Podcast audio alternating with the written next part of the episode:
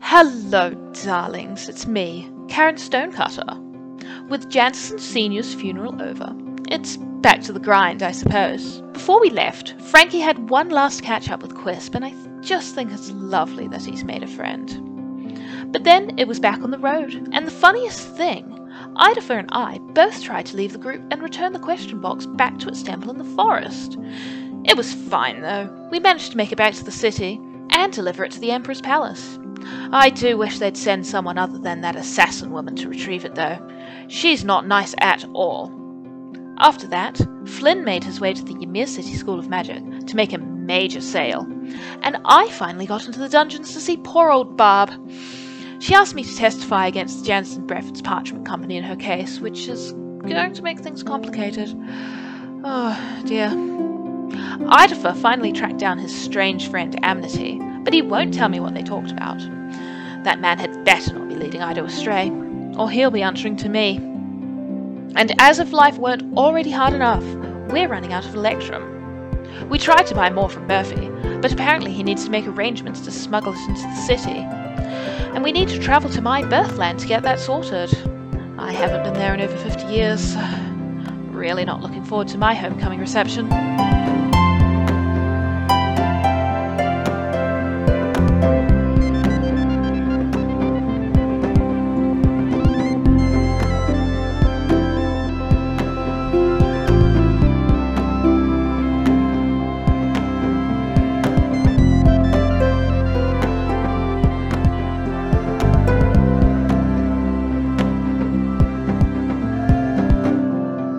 Kia ora, everybody, and welcome to the terrible adventures of the Janison Brefford's Parchment Company. We have got ourselves finally into Arc 5. Isn't that awesome, everyone? Welcome back to the show. Very exciting.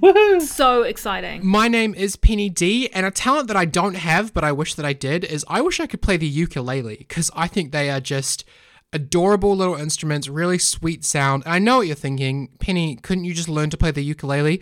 And the answer to that question is I'm 32 and I still don't know how to play the ukulele, so apparently not. You can totally pick it up. It is one of the easiest instruments to learn.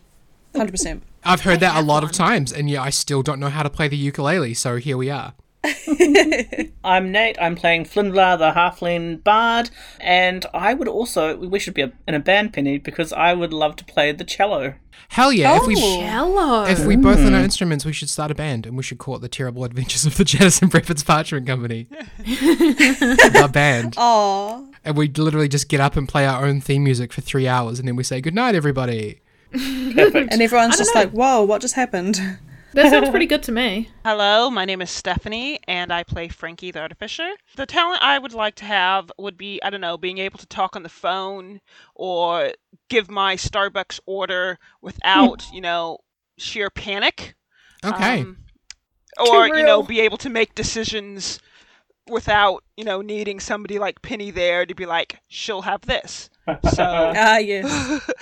that, that very much makes me appreciate my talents. thank you, Penny. I appreciate you being there to help me order coffee. I was going to say that's a very millennial thing, I think. Everybody needs a friend who can say, "Excuse me, she ordered no pickles." yes. yes. The Yes. powerful friend. Can you take these pickles away and then bring them back and give them to me, please and thank you? Hi, I'm Poppy. I play Idafer the Tiefling Rogue. And I assume this counts as a talent, but I would love to be able to speak languages. Like, just know them. That would be fantastic. Ooh, That's. I mean, I think that's really similar to what we did last episode, right? I think it was like spells that we wanted to have, and I think you also picked like comprehend languages. Comprehend so languages. way to be I consistent. Think, yeah, it, it- it's definitely a theme. I think the ability to like pick up and learn new languages is a talent. So yeah, uh, and you know what? If I, the thing is, is that once I can play the ukulele, I'll be able to speak the language of music. So, and that's the that's like a universal language. But I get your thing too, because French is pretty cool.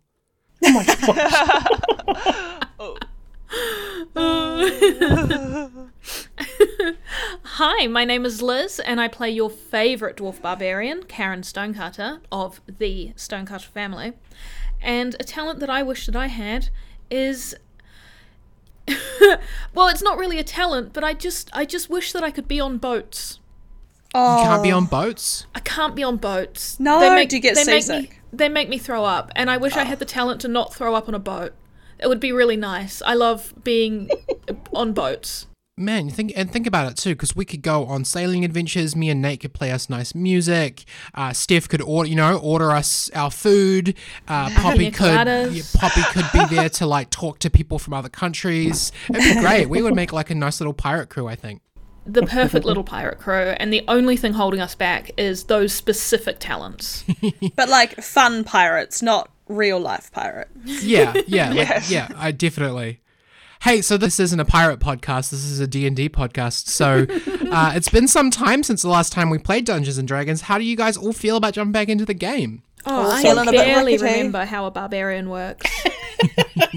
All right, so I'm gonna, I'm gonna, we're gonna go ahead and start our next episode, which I believe is episode 23, uh, and the new arc is called Hivewood Bound.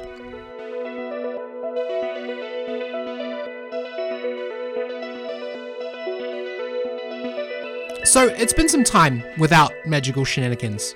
Uh, even after the four weeks since Janison Senior's funeral that we covered in the last episode, it's been even longer since the four of you came together to take care of business.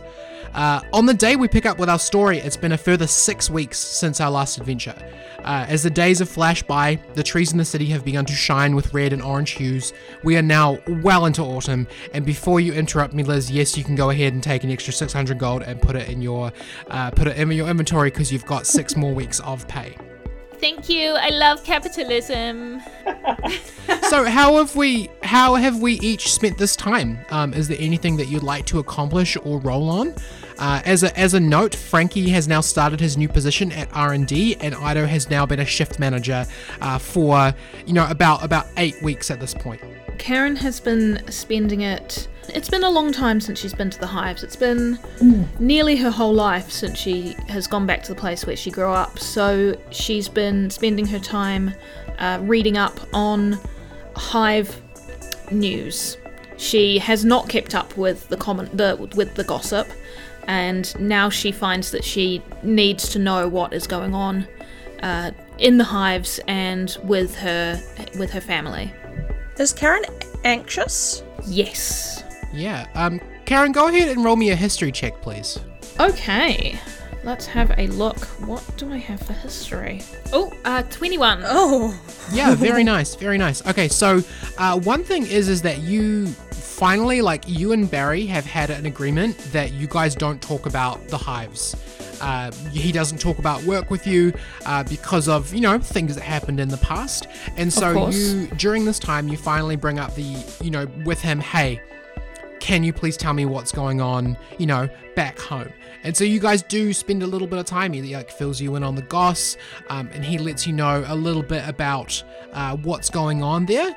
Um, we're gonna find out more about what you know later on as we travel, but in response to this good roll in the future when i'm having you roll on what you do and don't know i'll give you advantage from time to time does that sound okay That sounds fantastic. Thank you so much. yeah cool what about the rest of you what have you guys been doing for the last six weeks I think Flynn would be very curious about the sales angles that he could find whilst going to the hive as well, because it's not something that he's had experience with. So he's like, "Oh, how can I use this to my advantage? What could I, what contacts could I make here?"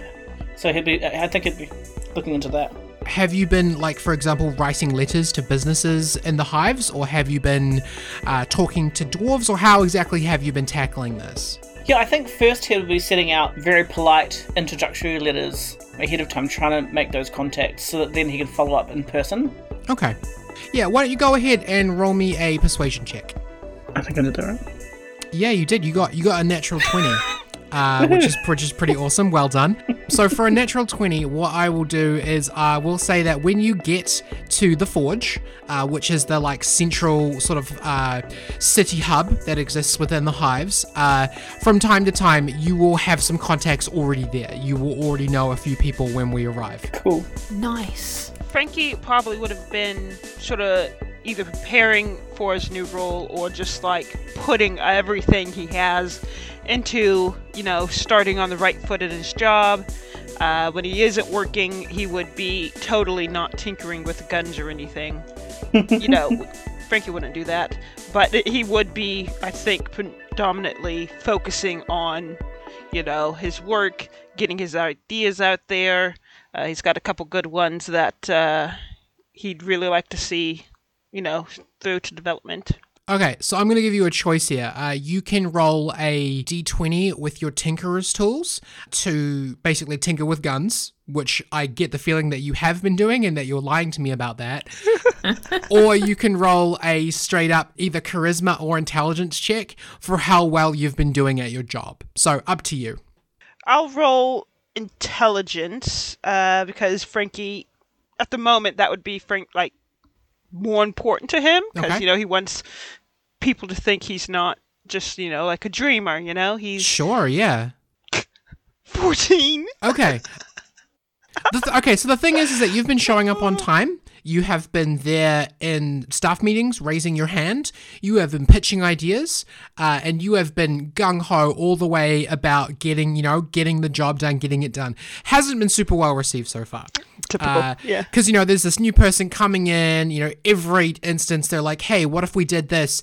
And it's, it's, while the eagerness is definitely showing, it's kind of slowing stuff down a little bit in R&D. Aww. Oh, that's Frankie. That is like Frankie. He's trying so hard. I love him. But you have made some friends. Like, people are seeing the eagerness, they like that you're coming up with ideas, but it is going, it is taking the, like, you know, the 30 minute Monday morning meetings and turning them into 90 minute Monday morning meetings. Oh um, dear. Which not That's- that's everyone is the biggest fan of. yeah. Yep. That's that. That's Frankie. You just called him out. Thank you. Poppy, how has Idafer been spending his time? Ido currently has three people under his control, and boy, does he know it. He's really getting into throwing his weight around. He's coming into work wearing a tie now uh, because he thinks he's a big boy now. Uh, he, I think the problem though is that he's still a young boy, and all the people that work under him are like in their 30s, 40s. Like they're older people. They don't really respect him. But he's pretty good at performing. Yep. I, I see. I see what you're getting at. Go ahead and roll me a performance check. Okay. Uh, I just imagine him wearing a band shirt, but then still a tie. A band shirt. Yeah. Oh, God, that's that's so him. him. Like a Green Day music video. Yeah. Oh, I was gonna say like Avril Lavigne, circa 2004. Yeah, yeah, yeah. God. It's all layers. there we go. I got a 19. Uh, yeah, 19, pretty good roll. So things were a little bit, you know, things were a little bit shaky at the beginning, uh, and then you found out the magic ingredient that makes every janitor in the world respect you. You start bringing in donuts. Boy, do I. And sometimes my mum makes them specially, so they really appreciate it. Yeah. so you're having a bit of trouble, like, you know, maintaining your. You're, you're not like the boss of the janitors, but you're a shift manager. So most of the time when you're there, you are in charge, even if you're not like the main person who's the boss. Uh, and people, you, like you said, you are young and a tiefling, and people really don't respect you that much. But then one day you bring in like a box of donuts, and you were planning on giving them to Karen to take home uh, to her kids, but then everyone assumes that they're for them, that they're like, hey, you bought in donuts for everyone. And you are like, um, yep. and then ever since then, you are known as Donut Boy, and everyone loves you. Yay, Donut Boy.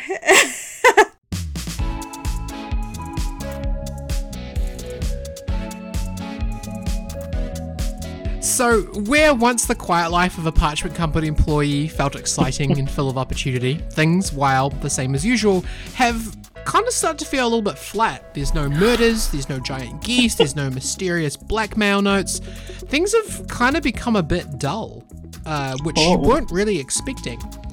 And maybe it's for that reason, Flynn, that your ears perk up at 11:10 a.m. on a Wednesday as Darlene greets a guest to the office.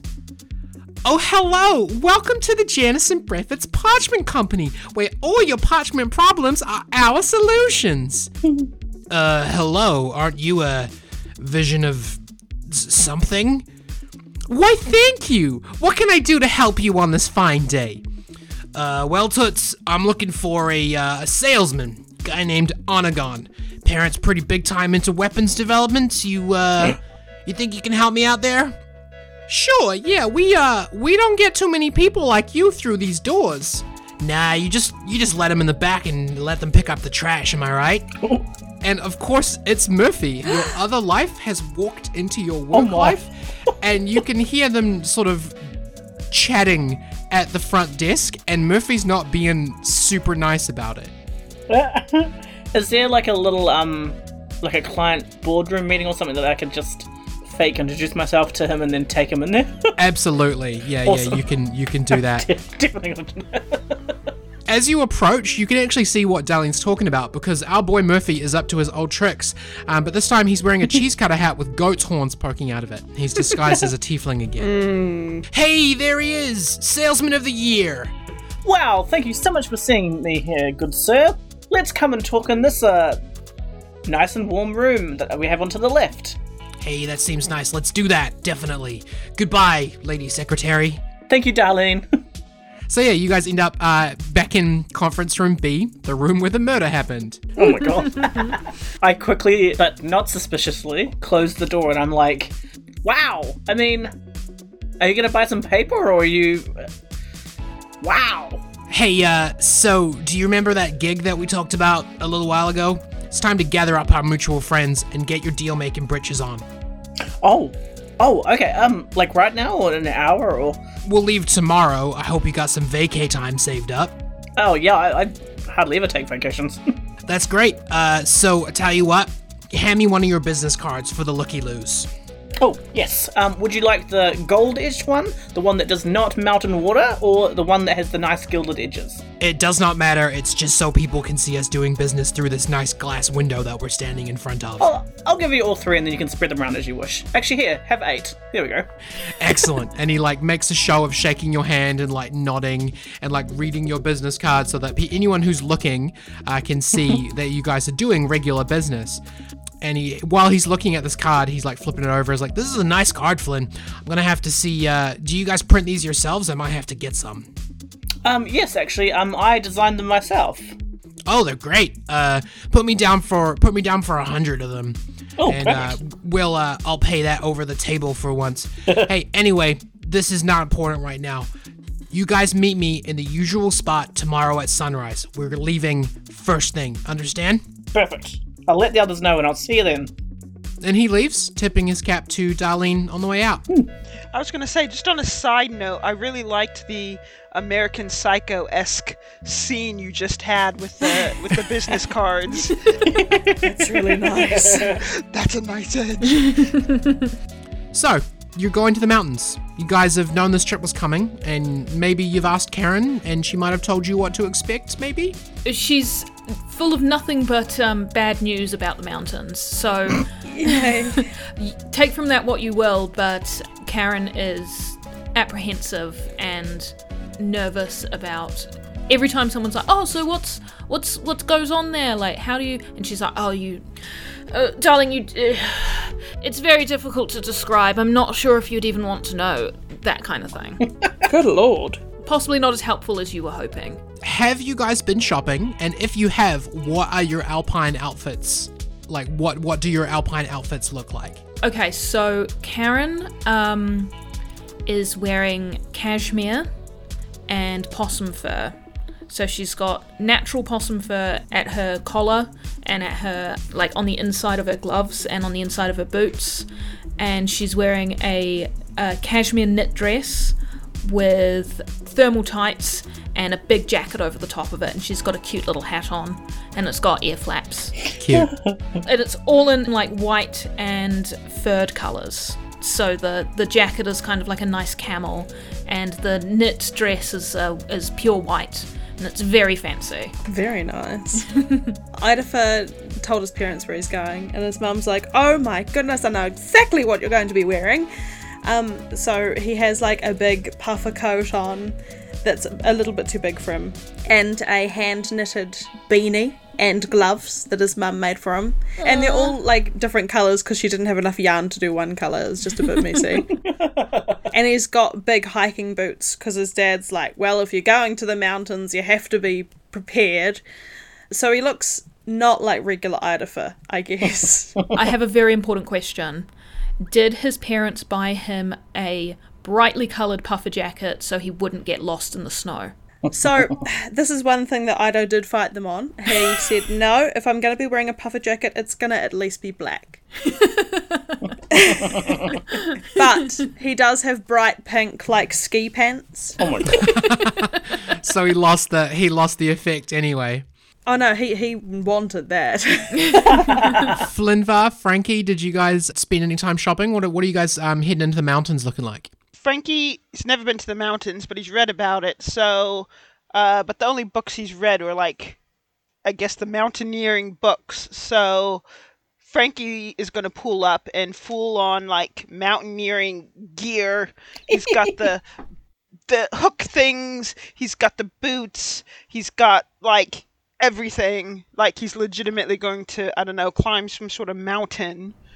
um, his satchel is now an actual you know backpack. Like he's he's prepared.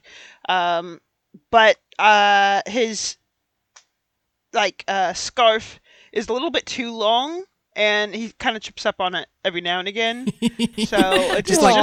chokes himself a little bit and falls yeah, over. yeah it's he's just awkward about it but like he's full on i read you know seven mountain books and now i'm pretty sure i'm qualified to climb at least one mountain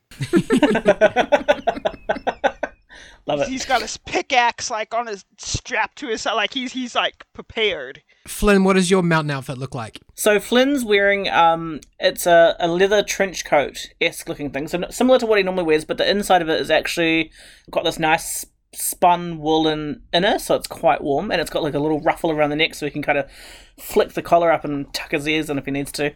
He's still got his trusty hat on, so same hat, but he's also got a big puffy scarf that's round around quite a few times, but. Unlike Frankie, it's very um, neatly tucked and he's got a little utility belt with a couple of traveling items that may help him if he needs them. You know, like a better knife. Awesome. Yeah, you guys are definitely ready for ready for the mountains. so after some hasty and rather suspicious leave paperwork, uh, on Thursday morning before the crack of dawn, the four of you meet at the courtyard outside Murphy's Honest Goods, uh, chilly and annoyed, but ready for adventure. Murphy greets you, and he's got like a real classic, like big jacket with lots and lots of pockets all over it. Uh, you know, heaps of pockets everywhere. Um, he's also got some, you know, boots with crampons and stuff on them, but he's just wearing regular pants, and he doesn't super look like he's ready to wrap up warm. Maybe he doesn't know, you know, really what you're getting into, or maybe he knows more than you, or maybe it's just because he's a fire genasi and he just doesn't need to quite wrap up as much as the rest of you guys do. hey, good morning. It's time to go uh, do a business deal, if you know what I mean. Uh, and he has uh, Yannis take coffee orders for everyone, so at least you can have a hot drink and some caffeine uh, while you travel in a horribly uncomfortable open-topped carriage through the city to the south gate. Awesome, he clearly cares enough about us to give us a comfortable ride to the mountains. and coffee. Karen uh, gets into the cart and sighs dramatically and says, Murphy, it would have been nice if you had given me more than a day to do the leave paperwork. It's. I don't know what they're thinking back there, but they know they know they know something's going on, and Janderson isn't in on this one this time. So you really have to just be a little bit more conscientious, okay, darling? I'll keep that in mind, but you know, crime happens when crime happens, and sometimes you just gotta be ready, you know? Okay, well, we're not doing crimes, crimes, though. So. I'm sure we can be a little bit more conscientious of the day job. Well, how would you categorize going to a neighboring city to arrange an illegal trade of an illegal item that so that we can get stuff into the city so you guys can continue being illegal magic users? How would you categorize that if not for crime? i would categorize that as crime Essential vigilante work for the peace and security of Ymir City. Okay, well, resource management happens when resource management happens, so sometimes you just gotta be ready. Well, all I'm asking is just a little a little bit less suspicious next time would be lovely. Okay, let's go. Thank you. So you managed to make it through the gates without incident. Um, hopefully, at least one of you brought your imperial seal with you. Oh yeah. Karen's always got it on her. yeah same Yeah, it's just in the bottom of a bag. And once you're out of the city, uh, Murphy drives you to the same spot you parked on the very first day that you met him. Uh, there are many carts and carriages parked here, uh, and Murphy makes a point of standing near an even uglier looking carriage than the one you arrived in until there are no passers by within earshot. It only takes a moment. Uh, the roads are pretty clear this early in the morning. Okay, now that we're committed to this endeavor, it's time to talk about cover. The hives are all sorts of dangerous for people like you, and especially people like me. So I want to get our story straight in case anyone asks the purpose of this here adventure. It's sales, right? You tell me. Uh, s- for science. Flynn is going to make sales in the hives whether you want it or not, so. Oh yeah, I've already made some really nice contacts. Lovely people up there. Some some of them. well, that might be uh, good. But, uh, Frankie, you said you said science. Yeah, everything I do is for science. That, I mean, I suppose that's true. Hmm, scientific improvements in the hives. You might find something interesting there for research and development, to be fair. Frankie like winks and does the finger guns, but it's more like a blink because he forgot to only do one eye. So he's like, "Yeah, Oh, we'll, well, we'll work on that one, darling. Cool. All right, so we are a paper sales uh, traveling adventurer team with a little splash of scientific discovery. Is that what's happening? Yeah. exactly." All right, great, lock it in. And speaking of cover, and Murphy grabs at the air next to the awful carriage and pulls some kind of disguise tarp off of an extremely comfortable and spacious covered carriage, an even nicer one than the one that you took to Exingmere a few weeks ago. Oh. Oh, Yeah. is this actually the carriage we're going to be traveling in, or does it just look like this? and what it actually is is that horrible one you, we just saw. Murphy pops open the door, and on the inside, it looks beautiful and warm and very squishy. You know, there's places to lie down, there's places to sit, there's a little table if you'd like to play cards together. Oh my and he pops he pops a set of papers uh, out of a pocket inside the door, and he hands them to Flynn. Ooh. Okay, here are your ownership slash rental papers for this fancy cart, and I'm just your driver. got it? Gleeble's the chauffeur. That's me. Are we cool? Cool indeed. Gleebles? Are you serious? You decided on the name Gleebles? Uh, he pulls a little ID uh, out of his pocket. It actually has the Janison Griffiths Parchment Company logo on it. and he's like, Yeah, Gleeble's the chauffeur. I work for the Janison Griffiths Parchment Company, just like you. Flynn's already in the carriage, like bouncing on the chairs, all like, hmm, okay. This is a good mid-range carriage. Mm-hmm. Good travel. Do uh do we have IDs then? Did you give us something? Well, don't you guys normally have your like lanyards and stuff? Yeah, you- we- You did remember your lanyard. Yeah, but like, do we Murphy want people- needs a fake ID. You guys just have regular IDs that you can use. we do for reals work there. But I wanted to play pretend. Whatever, and Ido jumps in. Don't worry about him. He's been fighting with his parents about that puffer jacket for a week and a half. He think he's, I think he's still a little bit angry that they wanted it to be mm, bright blue. And so, in comfort and style, you begin to make your way on the road. Back to Billswell first, and then onward south towards the majestic ranges that have always filled your horizon. Murphy, I mean Gleeble's the driver, doesn't make a stop in Billswell as you might have been expecting, and the pace is much quicker than last time. It's getting toward early evening uh, as you've been traveling south when the cart finally comes to a stop. You've been sitting together, talking, laughing, playing games, napping, watching the loomy snowy peaks get gradually closer, and the gentle rolling farmland turn to rocky, more barren terrain when you hear a surprised, oh, whoa, and approaching hoofbeats. Oh dear, what is that noise? What seems to be the problem here, sir? A gruff, authoritative voice cuts through the tension. I am Grant Coppervein, forward scout and protector for the Grand Stonecutter Caravan, and I'm afraid I'm going to have to demand that you and everyone you're traveling with exit your carriage and stand where we can see you until our cargo has safely passed. It's at this point that Karen kind of swings out of the window and says, Grint, Coppervein, was it? Ah, that's right. I am head of the forward scouts of the Great Stonecutter Caravan. Oh, it's so nice to meet you. I'm Karen. Karen Stonecutter. I'm Barry's wife. My word. Barrington Stonecutter's wife. It's an honor to meet a woman who makes a hard-working foreman so happy at home in Ymir City. Well, he makes me very happy too. Now, what seems to be the problem here? Oh, how wonderful it must be for you two. I suppose you work almost two or three hours a day up there.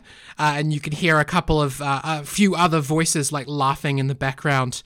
Hey, look everyone, Karen Stonecutter here. Frankie kind of joins in on the laughing because he doesn't know what he's supposed to do. So he's Oh. like, I know it feels like Karen's being bullied, and he's going to poke his head out the window and just stare like daggers at them. Okay, yeah, so what you can see is four heavily armed dwarves traveling on horseback. Hey, small fry, stop it! Oh my god. Karen puts her hand in Idafa's face and pushes him back into the caravan. Murphy's like, uh, hey friend, uh, we're not interested in any caravan, and we're kind of in a hurry, so surely there's enough room for.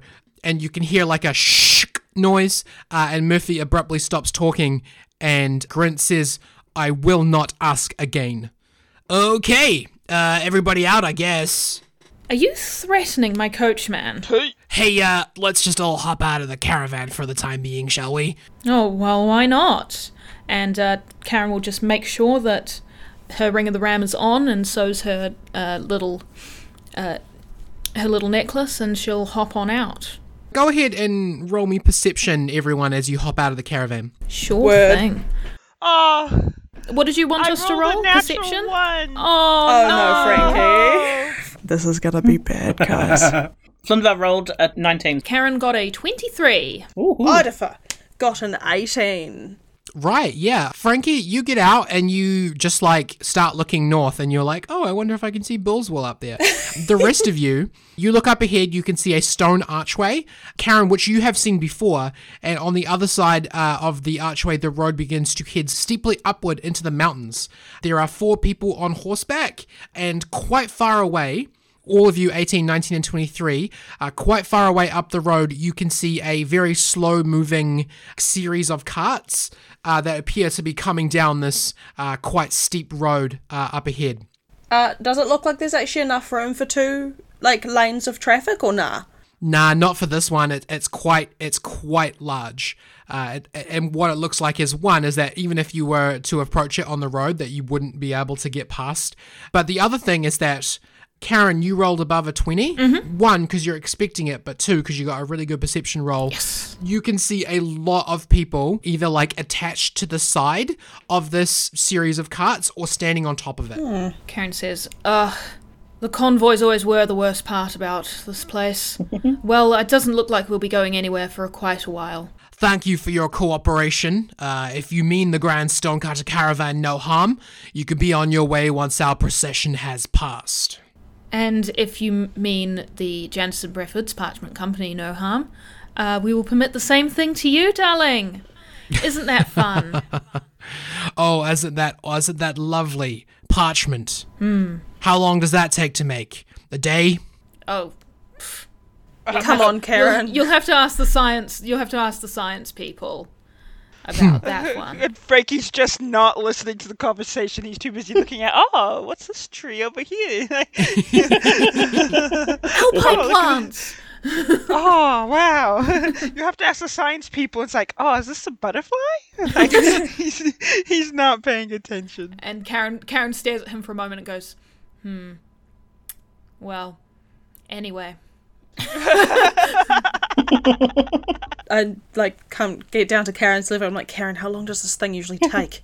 forever, darling. It's they're not they're not fast moving convoys, and that road is treacherous. We might as well just wait it out in the warm. Murph, uh, Gleebles, how about you come on in with us?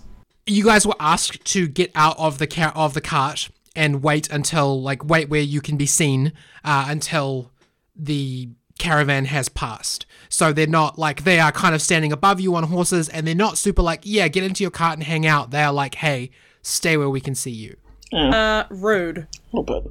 and they are they, they're wearing armor they're heavily armed and grant says to you so our scouts picked up word of a planned attack uh, right as the caravan exits the mountains and uh, we are extremely suspicious of a strange looking cart full of strangers Well, almost all strangers, right where we expected to be confronted. So if it's all the same to you, I'll just have you hang out where we can see you, eh? As long as you take care of any bandits that might be near us now that you've trapped us in your kill zone, that's very polite.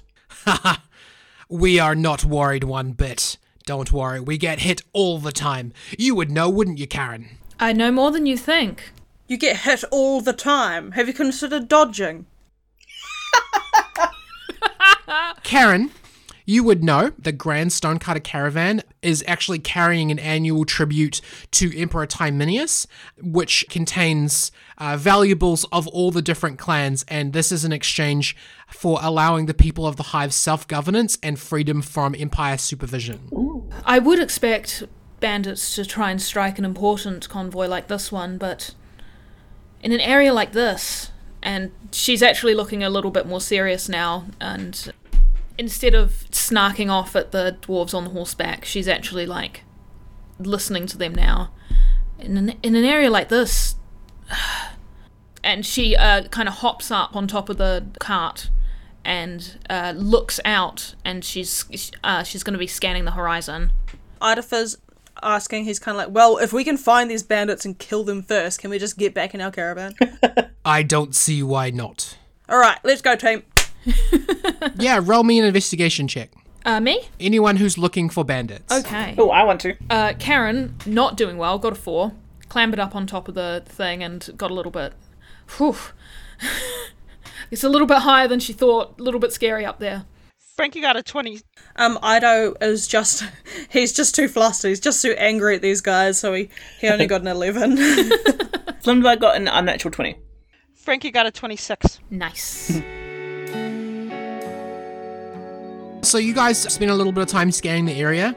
The thing is, is that like this is a fairly open spot. There are a few trees, like it's rocky terrain, but like amongst what you can see, you know, you look around the areas and any places that people could be hiding, but like versus what looks to be at least like 25 30 heavily armed dwarves um, you don't see like you literally don't see a single bandit like lying in wait uh, and you don't like you know there are trees nearby that you can look at frankie you like go back to that tree that you were excited about science and you have a look around but no you actually don't find any bandits that are lying in wait and you wonder if hmm maybe this is you know maybe they picked up some incorrect information Mm, we're set up.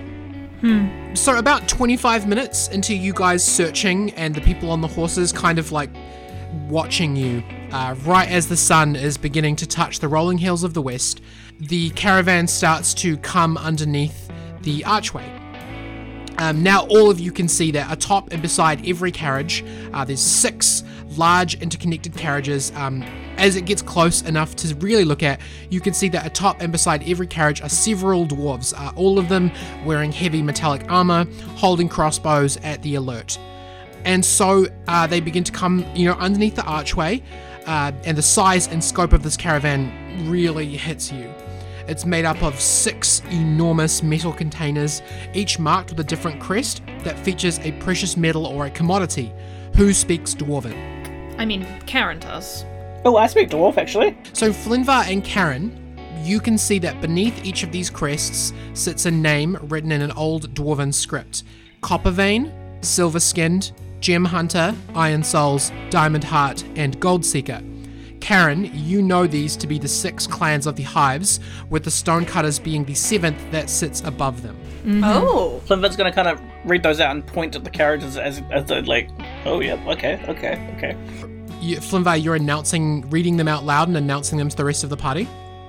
Yeah. Um, if, if, if Flynn is going to do that, then Karen is going to give a little bit of background information about each of the tribes as each of the caravans go past. So he's like copper vein, and she says, "Oh well, obviously they're the copper miners. They live mostly to the uh, northern northern reaches. Uh, very very strong people. Don't talk much. That kind of thing." All right, so what do we care about these guys, Karen?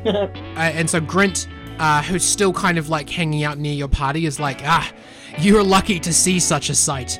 Not many see the glory of the great caravan, and ah, here we go.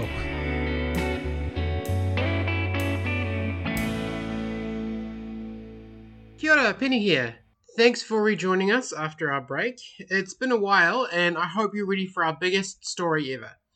2022 should be a big year for the terrible adventures of the Janice and Breford's Parchment Company. We're going to be releasing bi weekly again for the foreseeable future, and we also have live shows planned and hopefully some special guests to join us. We hope you all enjoy listening to the show as much as we've enjoyed making it.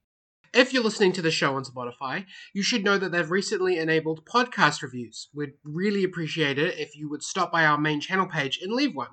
Podcasters like us with small audiences don't get a lot of feedback, so hearing what you enjoy and what you don't will really help us to make the show better for you all. And who wouldn't want a better show? For anyone who doesn't know, the Yes and charity stream that we put on in August is available to watch on YouTube at our Janice and Breford's podcast YouTube channel. If you were a part of the show or you know someone who was, you can head over there and re experience it for yourself. For anyone who has no clue what I'm talking about, we live streamed a 24-hour non-stop D&D game with over 50 Kiwi players and DMs involved. It was about as wild as it sounds, and we raised over $6,000 for the Starship Foundation. I'm kicking around some ideas for doing it again this year, so if you're a fan of the show and you'd love to play D&D with us, keep an eye out for sign-up announcements later this year. Music credits, thanks to Patrick Patrikios for Average, Delicate Steve for Breeze, Jeremy Blake for Hannon, Bobby Richards for June, An Jone for Night Runaway, Squadda B for North Oakland Ecstasy, Reed Mathis for Pine Street, God Mode for To Pass Time, and as always, thank you to Regan McKinnon for the show's theme song. And I guess that's it for now. Episode 24, Hivewood Bound Part 2, should release on January 16th, so keep your eyes out.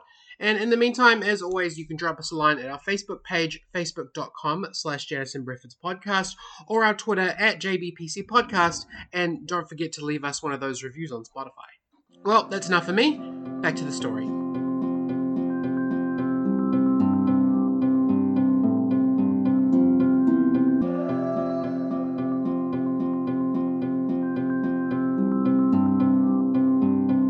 As the caravan passes beneath the great stone arch that marks the entrance to the hives, the air begins to shimmer.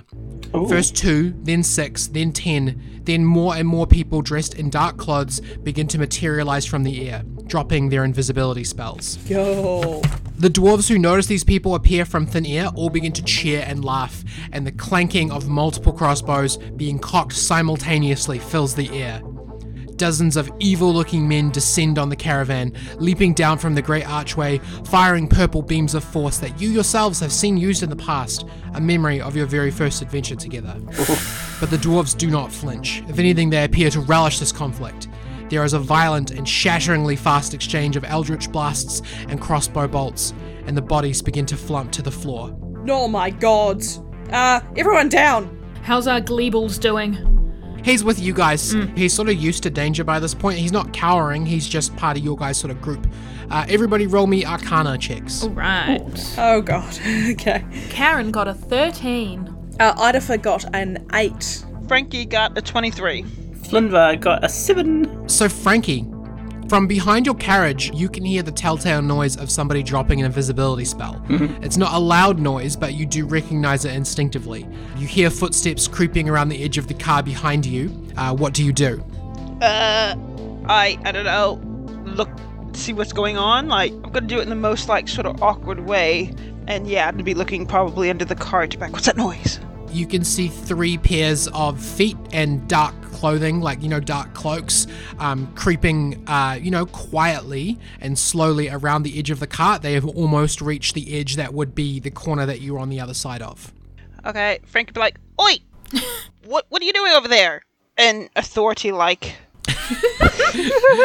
Authority, like high pitched oi. I gotcha. yes.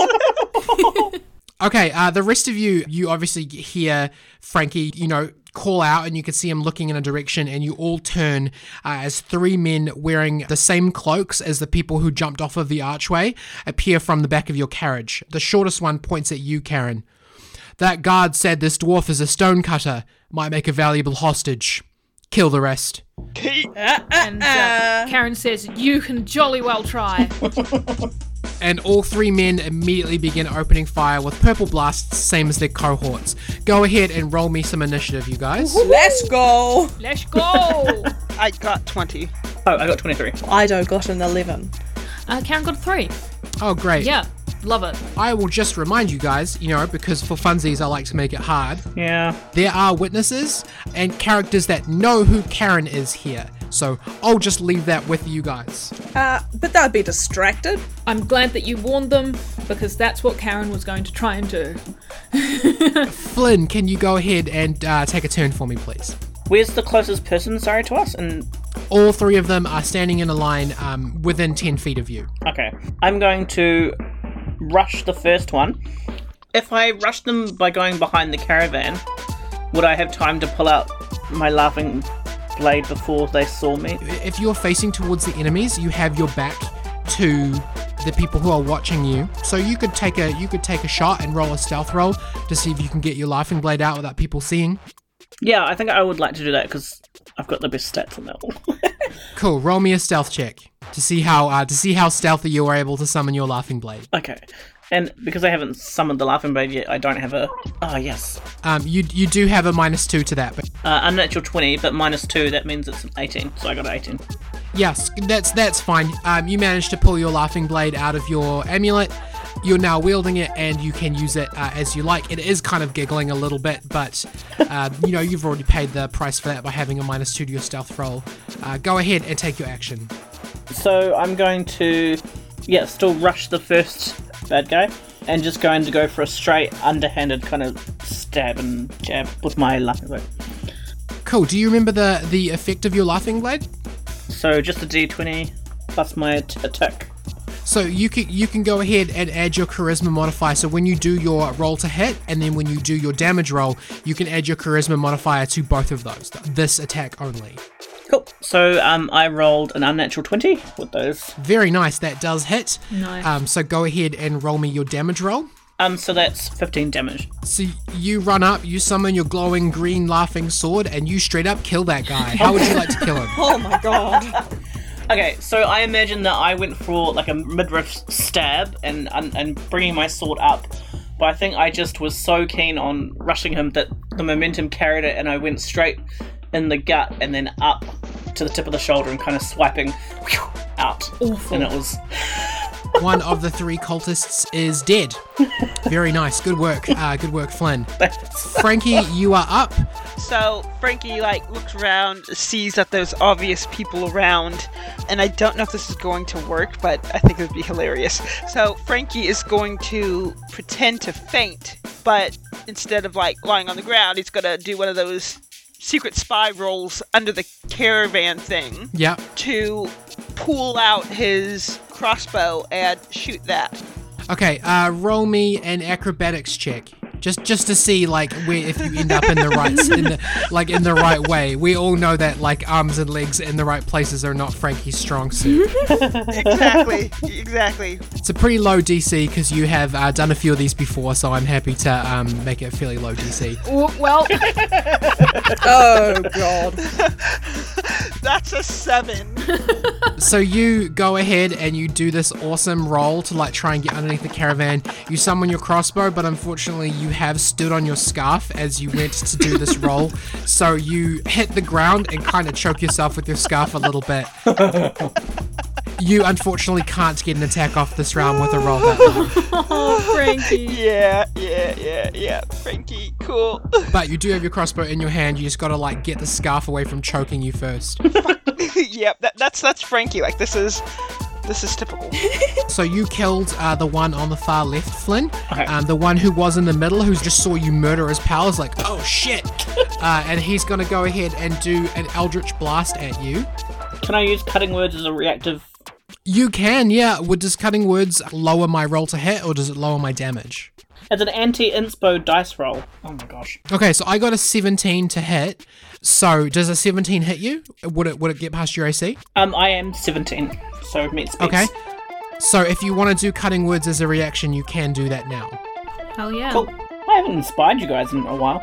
Um, so I'm up to a D one D8. So You're minusing five from the attack roll. Yeah. So 17 minus five is 12. Does a 12 hit you? no. No. Okay, that's fine. So the first blast does miss. He like lowers his you know finger gun to you to try and like point blank shoot you with a uh, with an eldritch blast, and you kick his hand away. Uh, he's gonna go ahead and roll his second attack. That is a 16, so that also misses. Yeah. Woohoo! Um, and so um, Flynn's like, this sword really wants to feel the inside of you too, mate. Oh, Oh, Yeah, so you managed to avoid the point blank finger guns. Um, so yeah, that's very nice work. Next up is Murphy.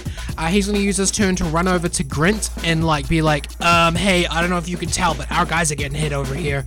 Uh, and so Grint's now going to roll uh, roll into the order. He got a 14, so he's going to go next. Nice. Uh, so the, the cultist number two, the other one who isn't dead, is is going to try and attack Flynn with a scimitar. You weren't lying when you said that. No, you can know my HP. You're gonna throw more hits at me. Well, you're you're also right there, and you kill one of their buddies. Does a 19 hit you? Yes, it does. Yeah, awesome. Okay, so I mean, not not awesome because I don't like hurting you, but You say that. You say that now. The li- the lie detector determined that was a lie. I'm sorry. Okay, I like I like I like doing damage to you guys. It's fun. thanks. Don't worry, we like doing damage to you too. Uh, Flynn, that's f- uh, five slashing damage to you. Ooh, okay. Uh, and then Grint is gonna go ahead and shoot that guy with a crossbow bolt. Woohoo. which uh, he only rolled a he only rolled a four plus two, so that's not quite going to be enough. Uh, he misses with his crossbow. Ido, you are up. All right. Okay. Um. So Ido is gonna be like, I have to get something from under the carriage.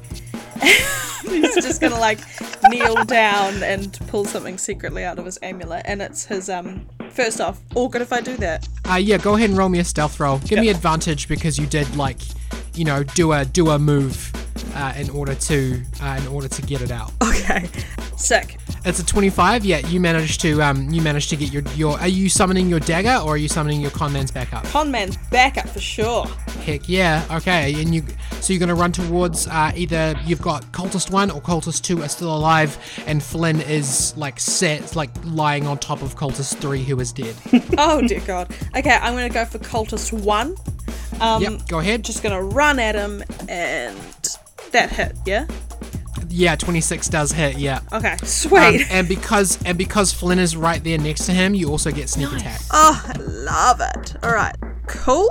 Okay, so that's the first one. That's nine damage plus the Yeah. sneak attack would be three d six. Oh, okay. Well, anyway, I did nine plus eight, so what? Seventeen damage. Yep. Um, how would you like to kill this guy? I would like to do it with finesse, so I'm going to do a very anime style uh, attack and slice from uh, left to right, slicing up through him. And I'm going to do that thing where anime dudes put their fingers on their glasses. Oh yeah. Oh, yeah, nice. no. Except you're putting your you're putting your finger on what? Your snow goggles? on just my nose. and he's dead. Yeah, and that guy falls down, also dead. The next guy is already dead. Um, so, Karen, you're up. All right. Karen uh, hisses at everybody. She says, Stop! Stop being so flashy! But then she's also going to punch the last guy. So, she's going to run forward. Oh, an 11 probably doesn't hit. Uh, unfortunately, their armor class is 12, so that is a miss. Unless somebody wants to give me bardic inspiration. No, that that won't work like that. It has to. It I has to think happen at this beforehand. point it's too late. It's got to be on Flynn's turn. Yeah. Yeah, well, she hisses, Stop being so flashy! And she races forward to punch this guy, and it just kind of goes donk on his armor.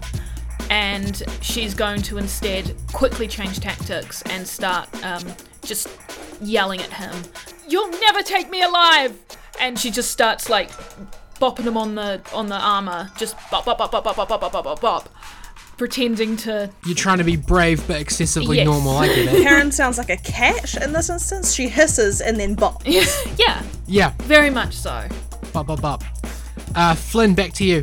Woohoo! Um, so I'm going to um to. Oh wait, what's who's closer? The one that Ido. Oh wait, he's dead. Anyway, That guy's dead. Yeah. Yeah. There's only there's only one left, and Karen standing next to him. okay. She just did. She did just tell you guys to keep it, keep it mundane, keep it low key, stop being so flashy. Sorry, Karen, but like, Yeah. How tall is Karen compared to this guy? He's a human, so he's probably twice as tall as you. Oh, okay.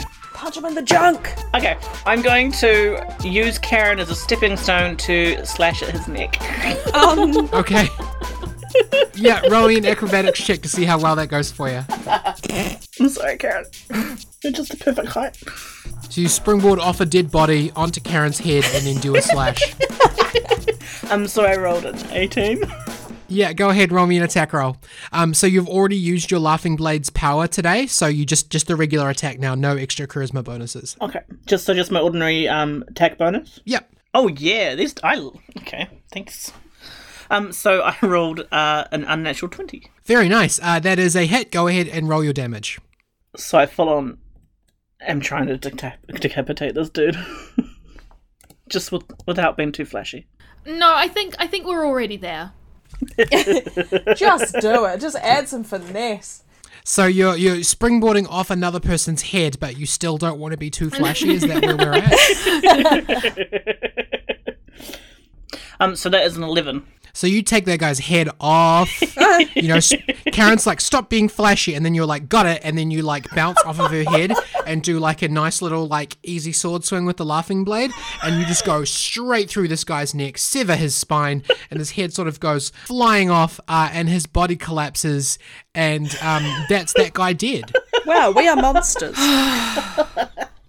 We've got somewhere to be. And so you guys actually notice that as these men uh, die, because you know all this would happen within like six seconds of each other. Um, so something really strange happens is that as each of these men die, um, these ghostly like yellow, bony, like clawed arms kind of come out of the ground uh, and kind of pluck this weird yellowish mist from their eyes and begin to pull. Uh, and as these men die, you can see something that looks like demonic hands pulling souls out of their eyes. Uh, and the ones that aren't decapitated do scream painfully as their, you know, this yellow mist is like. You know, pulled forcefully out of their eyes and uh, dragged down into the ground, into the earth beneath you. Oh, that's nasty. Disgusting. Um, That's unpleasant. we're not we're not freaking out here. Karen is more worried about what Grint has seen, so she like turns around to kind of see what what he's doing as well as Gleebles, which is who is definitely not Murphy. So Gleebles is standing over by Grint because that was his move. He went over and got Grint involved in the mm-hmm. fight. Grint is looking at all of you. he, obviously, he didn't see you summon your swords. He can just see you holding, like, he can see you holding these, like, interesting, colorful weapons, which, you know, isn't out of the ordinary. Maybe people from the city like to paint their weapons bright colors. but he is looking at your group with an eyebrow raised. Flynn points at the um corpses and he's like, "Oh my gosh, they're using magic." Oh my god. Go ahead and roll me a deception check, Flynn. Uh, can Karen help by at the same time kind of going a magical attack on a convoy? I've never heard of anything like that before. Yeah. Okay. Um. Yeah. Go ahead and uh, have advantage on that roll, because of because of Karen's classic acting.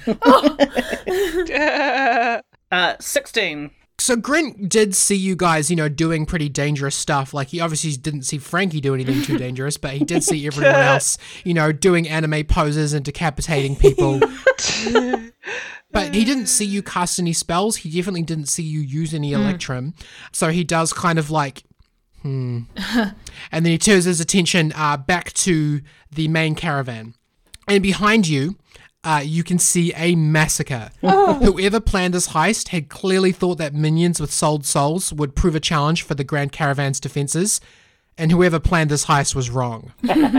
and, you know, while some guards are watching in every direction for a second wave, others are examining dead bodies and, and pulling out whatever they can out of the pockets. Ooh, I'm gonna do that. Wow, are they all Flynn? Uh, yeah, Flynn, go ahead and roll me an investigation check um, while the rest of you are looking at what's happening over by the caravan. So you could see one of the guards uh, walk up to Grint and he's like, um, Hey, uh, Grint, you ever seen this before? And one of the guards from the main caravan um, is holding up a green coin. Ooh. Uh, they were mostly using the blue stuff, but uh, this is this is kind of new. And Grint looks down off of his horse and he picks up the green coin and he's like, Ah, rat bastards! This stuff will be the death of us all one day. Can't say I've seen this before though. No. Uh, I rolled a six. yeah. Um. Yeah. Okay. Uh. Not much. Uh, the bodies of the three men who attacked you each possess one blue and one green piece of electrum. Um, so a total of three of each kind. oh, cool. They also have a scimitar on them. but that's all you can find. Huh, we've never seen this before. Karen's going to um, wander on over to Grint and say, uh, The pleasures of travelling on the road. Hmm. Seems to be getting more dangerous these days. Uh, especially since they started digging up this blue stuff, or green stuff now, apparently. Did you see that yellow. that yellow stuff? Yeah, it happened over here too. These men have sold their souls for a little bit of power, so they can cast spells, but unfortunately, when they die, their souls are forfeit to whichever otherworldly being, some kind of demon or whatever, who has decided to lend them power. Not enough to deal with us, though. No. It's good to see the convoy's still strong. And she kind of gives him a I mean, he's on a horse, so she kind of gives him a tap on the tap on the foot. It is nice to see you, Karen. I haven't laid eyes on you for some time, but Barry's always saying that you're doing well in the city. Yes, well, we are we are blessed. the blessing of the stonecutters. And the one who held up the green coin uh, to Grint kind of like looks over uh, at one of his, you know, companions and he's like, Hey, Torrin, look, it's Mrs. Barrington Stonecutter herself. And that dwarf's eyebrows kind of raised. Uh, he's clearly very surprised at your presence. And he turns to the group that he's standing with and starts to mutter something. Karen, just roll me a perception check real quick. Of course. What are these bastards saying? No. so Karen rolled a natural one plus four, so a five. a bunch of people whose you know emblems on their armor uh, match the Gold Seeker crest kind of look at you, but you have no idea what they're saying. She kind of sees them looking and she uh, clears her throat and goes, uh, I suppose we should be getting on our way now. Uh, places to see, uh, people to sell parchment to, and uh, we'll, we'll leave the convoy on its journey. Ah, okay. Well, and she kind of hustles back towards the caravan. Uh, and as you turn around and leave, Grint looks back at you and he says, uh, "It's a good thing you decided to side with us, eh, Mrs. Stonecutter." As if I would side anywhere else. The way that he said it, it sounded like an insult, but it's hard to tell exactly what he meant. He looks over at uh, at Gleebles, the driver, and he says, uh, "Take care on the road to the forge. The wildlife isn't shy about greeting travelers, if you know what I mean." And and uh, Gleebles is kind of looks at him and he like raises eyebrows, like, "Yeah, I know what you're talking about." Owned. and with that, the um, Grand Stonecutter caravan carries on north towards Bullswell. And Karen, you can feel every single pair of eyes glance over you as the heavy cart passes. She is uh, back in her own caravan as soon as possible. Yeah. And she, not even bothering to let the other ones in, closes the door. And uh, Gleebles, the driver, you know, gets back up into his driving spot and he's like, wow, that's something you don't see every day. I wish I had an entire population of people happily digging up natural resources to pay the Emperor to look the other way on me. I give them the side eye, like, no, we're not going to do that for you, Murphy. Yeah, so you guys um, it back into the cart. You pull Frankie out from underneath of it and help him untangle his scarf. He was under there like, Yeah, yeah, yeah, yeah. like literally choking the whole time. Frankie. I love it. The road through the hives is as steep and as treacherous as it is picturesque. You are treated to an intense climb, steep enough that Frankie has to tie himself to his seat to avoid slipping off every few seconds. He ties himself with like his with his scarf. not with the rope, with the crampons. No. Nah, the very first instance of a seatbelt is scarf based. yeah, exactly. Yes. But after you finish the main first initial climb uh, and you level out to a more flat road, boy howdy, is there a view.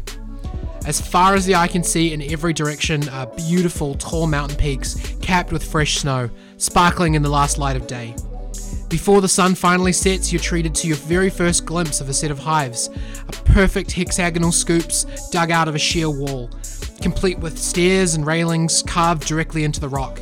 Long abandoned, this hive is now full of snow and debris and small animals, but just from this first one, it's so easy to see how this area of Emesa got its name. The first few days are fairly similar. You travel during every available moment of sunlight, quietly passing the time as you get closer and closer to your destination. Through the windows, you can make out all kinds of fauna who make this alpine environment their home. Small stuff like Arctic rabbits and birds, the occasional fox who looks at you with curiosity, and even a pair of shaggy white wolves who seem to decide that your carriage just isn't worth the trouble. Good. In the last moments of daylight, Murphy pulls a thick canvas sheet from each side of the carriage down to the ground, so it's like they sort of unroll from near the top, um, and he nails them down securely. He has you each help lock the wheels and start a warm, toasty fire inside your now converted tent, uh, and you all take turns at keeping watch. Cute. Camping. He's like, hey, if I have to spend the night in the wilderness, I'm gonna make it a civilized wilderness, if you get what I'm talking about. You really have got it all figured out, don't you, Murphy? I mean, Gleebles. Apart from that name. Uh, there's nobody around, you can call me Murphy, it's a much better name. Wait, what's your real name? It's Murphy. No, your other real name. Oh, good God. Okay, Flynn, I think you need to go to sleep. During the third night in the hives, as the sun begins to set, you pull up next to a set of hexagons dug into the frozen rock. I, uh, my sources tell me that this is about the halfway point. Right now, the comfort of a real bed is about as far that way as it is that way. Lovely. Who takes the first watch tonight? Flimwell. Yeah, Flynn, uh, you are on watch. The nights have been truly freezing. um, we are barely into autumn, but the temperature out here far exceeds any cold that you've ever felt in your city. You can only count the minutes until you can go back into the tent and get warm again. Throw me a perception check. And do you have dark vision? No. I don't. Perception check with disadvantage, please. Uh, 10. it's terrifying how you don't see anything until it's too late. Oh, God. How something so large could approach you with any kind of stealth. Oh, God. You are staring into the darkness, just waiting for some hot soup inside the shelter when it walks into your field of vision. Enormous and shaggy, standing on two legs and bearing twisted horns above its ape like face, the Yeti charges towards the caravan, grunting and growling with aggression. Whether it can smell the food inside or whether it is simply an angry beast, you have no idea. All you know is that it's not here to be your best friend. Hmm. Roll for initiative.